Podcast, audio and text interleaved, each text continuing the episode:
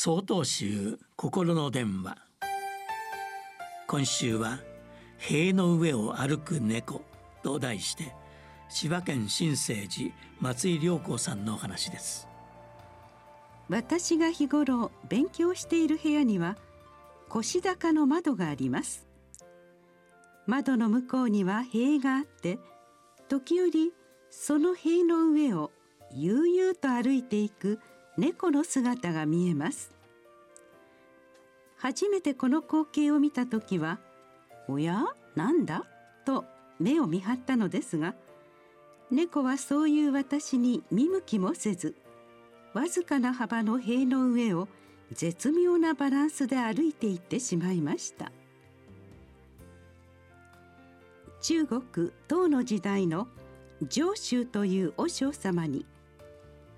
異なる世界からやってきたからよくわかるという言葉があります。例えば人間の世界にどっぷりと使ってしまっている私たちには見えていないことでも悠々と塀の上を歩く猫には気づくことがある。すなわち離れたところから全く異なる視点で物事を眺めた時。より豊かで広やかな世界に気づくことができるという教えです。大本山永平寺を開かれた道元禅師は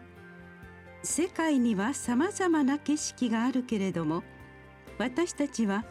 自分の経験や学びの中でしか見たり聞いたり理解したりすることはできないと言われています。ところがともすると私たちは自分の目に見えている世界こそが全てだと思い込んではいないでしょうか。自分の考えこそが完全だと思ってはいないでしょうか。その思いが時として人を傲慢にもし他者を思いやる気持ちを失わせてしまったり自らの行く手を閉ざしてしまったりしていることに気がつきます。物事にはいろいろな見方がある。自分の目に映ること